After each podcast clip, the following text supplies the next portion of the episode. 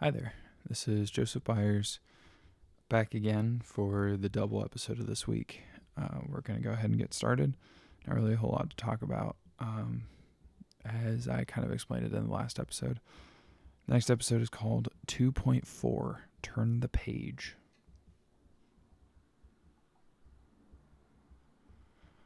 I woke up feeling uneasy. The sun was rolling in on the bed, and Amy had already gone to work. I sat up and the bed squeaked, much to my surprise. The dogs jolted away and looked at me in excitement. Hey, Roscoe. Hey, Margot, I said as I scratched their ears. Both pulled out a fake smile of pleasure and then itched their own ears. Margot pawed at my arm and whined. Food? You want food? They launched from the bed and headed for the kitchen. I walked down the hallway and hit the kitchen. I was pulling down the dog's bowls when I found a piece of paper on the counter. Amy had left a note, somewhat hastily, but the tone was still there.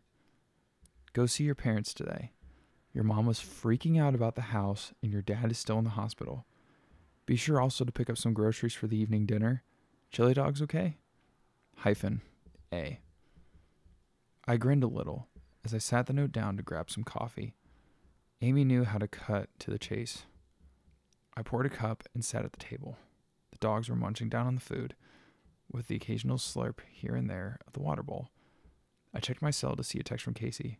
Hey, dude, sorry about the rents. Call when you can. And as always, they're accepting admissions at Graymore.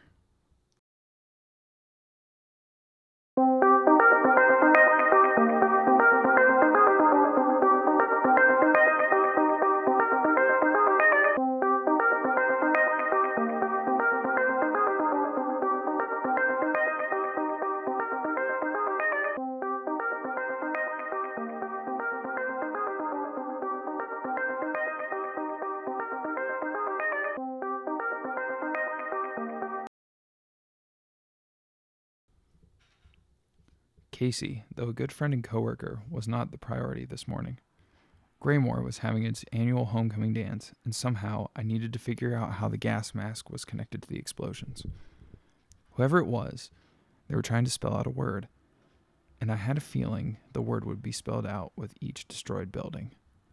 Did they have a connection, though? To begin, let's look at Thorn and Locklear's place. The letter was G. Could be Graymore, could be Gents, could could mean anything. T, my house, this new house. Amy's last name before marriage was Thompson. That seemed a stretch. E, my father's middle name was Eustace, so there seemed to be something of a pattern going on. I went up to the attic once I had finished my coffee and decided to work for a few hours. G, E, and T.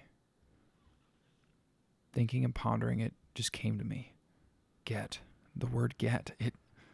This seems too simple, I said aloud. However, it was indeed the word get. Get where? Get back home, get to school, get to the river, get to the town. What could this possibly mean? I checked my phone and silently simmered at the fact that no one had managed to call or text me. I remembered the note and sighed. Amy told me to go visit the rents, I said. Defeated. I'm going to have to put this mystery on hold.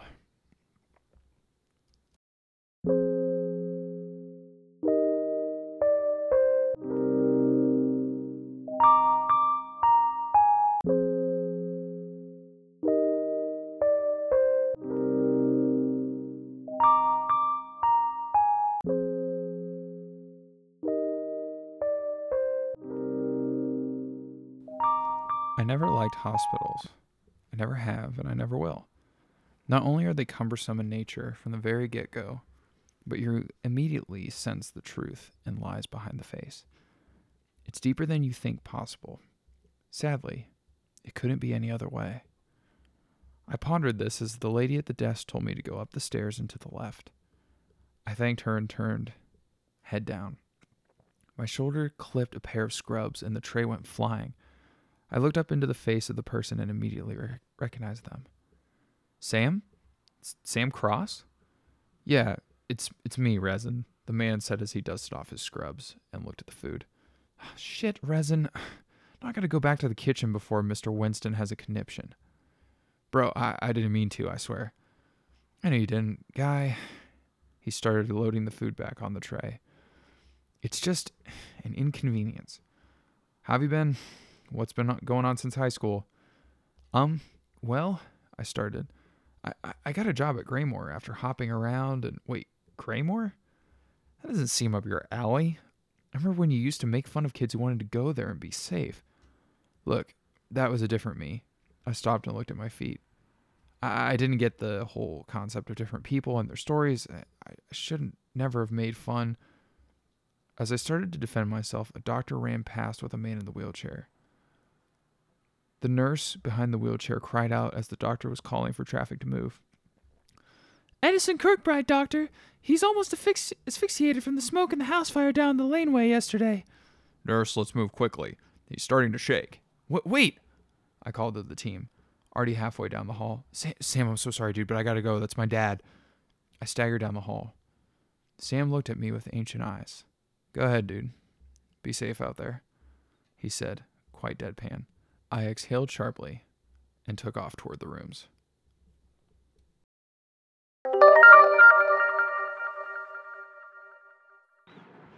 Good evening, one and all. Dylan Derringer, live from atop the Graymore Tower. Looking over the moon's loft tonight, I can see that there's a bit of a haze. That's okay. Our favorite midnight mocha latte simmers in delight. I have some news today that might cause you, some of you, a cringe, but that's all right. I tell it as I receive it. A finalist has been selected for the Homecoming King Queen. I have the finalist names here in my hand, a sealed envelope settling the destinies of two amazing persons. Graymore, I can't tell you what it means to be the denizen of your revelation. First, the female contestant. This year's homecoming queen is... Break, break, break, break. There's been a gas explosion from down south. We're going to keep you updated as the night rolls on. Tonight's dinner was a gruesome goulash that made even my stomach turn. I'm trying to hurry to get through this so we can keep you updated. Tomorrow's main course will be a vicious Veracruz volley. There'll be a series of pork entrails in a haggis-style pouch. It's entirely edible. A salad drizzled in crushed mealworms to top it all off. Finally, for those of age, a blood rose that will make your mouth water. It's an amazing, amazing place to be, Graymore. The weather tonight will be a timid moon, just fresh off the full moon. Calm down. I keep getting uh, reports. Uh, I, I'm going to have to go. Uh, g- goodbye, Graymore. Uh, we'll, we'll talk to you soon. This is Dylan Derringer signing off for now. Dylan faded over the intercom speakers. How does he keep doing that? And why was he so rushed? I called to no one in particular as I followed the trail of doctors and the nurse. Amy and I almost collided, and Mom hobbled a little behind Amy. Dad's gone this way. I shouted at them, and they ran with me in tow. We finally came to the room where Dad was resting, with an oxygen mask on his face. I didn't know whether it hit me from the moment I saw the oxygen mask or the way my wife's mouth hung open in the perfect O shape. But as I looked at my dad's circular hospital window, the gas mask fell. Dylan Derringer here for another quick round. It seems that the science quad has experienced an explosion.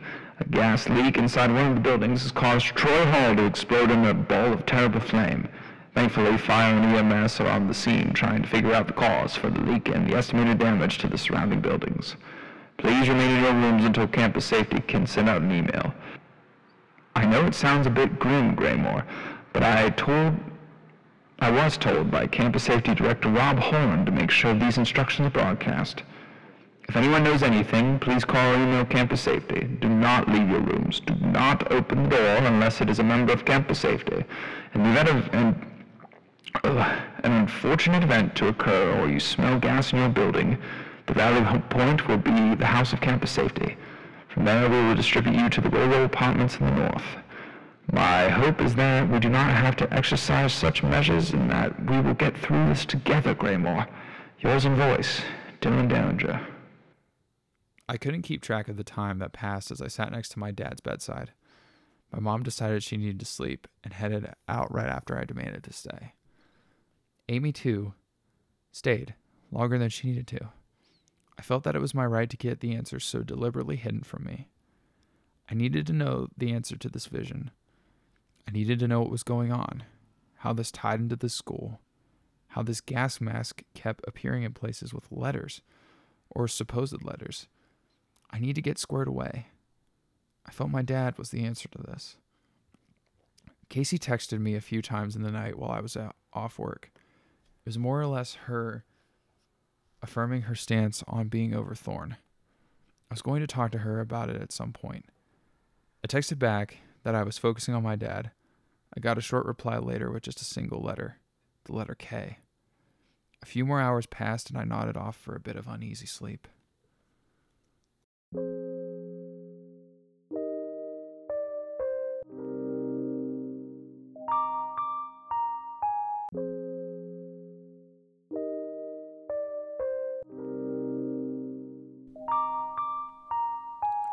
I wiped my eyes, shaking off the curtails of sleep, and looked to my dad. Edison Kirkbride's eyes fluttered and he sat up gingerly in his chair. The groan coming from the man's lungs was deep set. I leaned forward and looked into him. My face must have betrayed my emotions because my dad looked at me and sighed. It was as if a southern drawl emulated from the alveoli deep in the lungs. Well, and it ran out in a gust. Shit. Dad, please tell me what the actual hell is going on. My dad rested his head back on the pillow. His features seemed to relax, despite his face seeming to be drawn back slowly in a ghoulish smile. Resin, there's a lot to tell you. So I guess we better get back, well, better begin with that. I followed his finger to the door where the woman in the gas mask breathed heavily with a bloody pickaxe in her hand. I flew back into the chair in horror as my dad exhaled, remaining as calm as any man that I've ever seen. And the woman with the pickaxe advanced.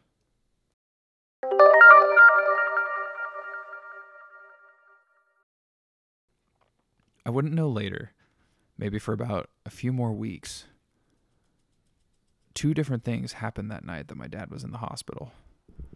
The first was that a young campus safety officer who was picking up a shift for her fellow officer was roaming the campus. Casey was walking around the campus when her phone went off. An unknown number sent her a text saying, Meet at Nightshade Hall. Casey looked around responded to the text with only one letter the letter K. She advanced, going to the hall with brisk strides. From the moon's loft, at that same time, was Lucia Frey. Now, Lucia was the proprietor. She was a student. She had been given the coffee shop from her grandma after her grandma was too old and too ill to take care of it. While Lucia was a student, she also managed the shop, so it was quite daunting for her. She could have taken on another assistant, but she didn't want to. Lucia was the kind of person that wanted to be perfect in a way, practically perfect. So it seemed fitting that as Lucia locked up the shop, that she would retire upstairs to the loft above the moon's loft. But that's not what happened. For Lucia received the same text as Casey, and replied with the letter L to know that she was on her way. And it seemed to be that mysterious happenings were coming down in Nightshade Hall once again. An ancient, ancient council, known as the Gradelia Council, picked new members as the old ones left. And fascinating enough, according to the lore, it ended up being in Nightshade Hall where they would pick. So in it came, followed by Casey, followed by Lucia, and very surprisingly, Rob Horn. They descended into the darkness where Resin and Casey had fought off the monster. And it seemed to be that things were escalating quickly. For Rob turned and he snapped at Casey. Now, Casey, why the hell would you kill one of our own members on Gredalia Council? Casey turned back and looked at him, and she wiped a tear away. I didn't mean to kill the almost doctor. It was. I didn't mean to. Resin would have found out. Well, Resin be damned, said Rob menacingly. He didn't need to know. He wouldn't have known if you would have just let him go. She wiped another tear as Lucia caught up and took Casey by the arm. Look, I wouldn't really talk to the White Raven that way. That's not. The White Raven? I don't give a damn about no White Raven, Rob said as a crackle of arcane energy flashed in his eyes. Now, you mean to tell me that you are going to tell me how to do my job? Lucia looked up. A sparkle of green flickered through her own eyes. I'm not afraid of any man, especially you, Rob. He reeled at this, shook his head. You're one damn fool, girl. She looked back at him and smiled. You don't even know what I can do, nor do you know what she can do. Rob sighed at that point and decided to convene the Gredalia Council once again. He clenched his fists as he stood at the altar where the almost doctor had died. Well, we lost our Frankenstein, apparently, he said, trying to bring new life back into this campus. But here's what I need from you two. Casey, you're going to have to pick up your uh, endeavors as the White Raven. She smiled weakly. I know. I just. I can't let Resin know. Well, the hell with him, Rob said. I need you to stop this. I need you to stop hanging out with him. I need you to stop being his friend. I need you to get into his mind, Casey. I need you to get into his mind and see what's going on. She looked back at Rob sadly and said, Okay. Rob snapped to Lucia next. Lucia, I need you to go south. South? She said. But, Rob, why? There seems to be a little stirrings going on with our f- gray friends. I need you to calm them down. Lucia smiled at that point, and she said, Yes, sir. So, in the night, after the meeting, Casey returning back to her house, Rob getting into his car, Lucia headed south to Southern Campus. Lucia reached into her bag and pulled out a long stick. She held it close to her side. Jogging slightly, passing the willows down through the trees, avoiding the boardwalk as much as possible, skirting the edge of the plateau, Lucia moved, silently and deftly, as if her footfalls were masked by some kind of spell. And it seemed to be, as Lucia kept moving, and kept moving, and kept moving, the more she felt like she was gaining on whatever it was. For as she crossed into the southern border, they were there. With long, high domes, tall, lanky arms and legs, skinny as can be, and gray skin, were the aliens. And the minute that they saw her, they took off in a dead sprint into the night. And Lucia followed.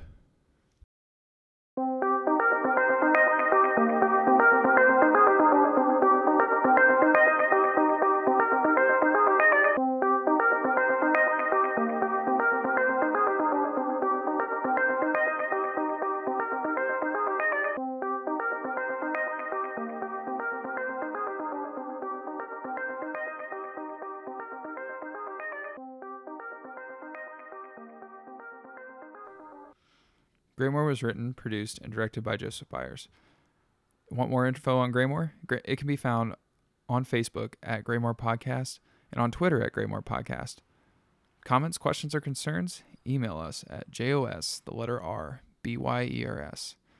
And as stated in the previous episode, we're going to go back on our bi weekly schedule now that everything is settled down for a little bit. And with that, I'm Joseph Byers, and I'm going to sign off. Here's to many endless nights and many vibrant stars. We'll see you next time.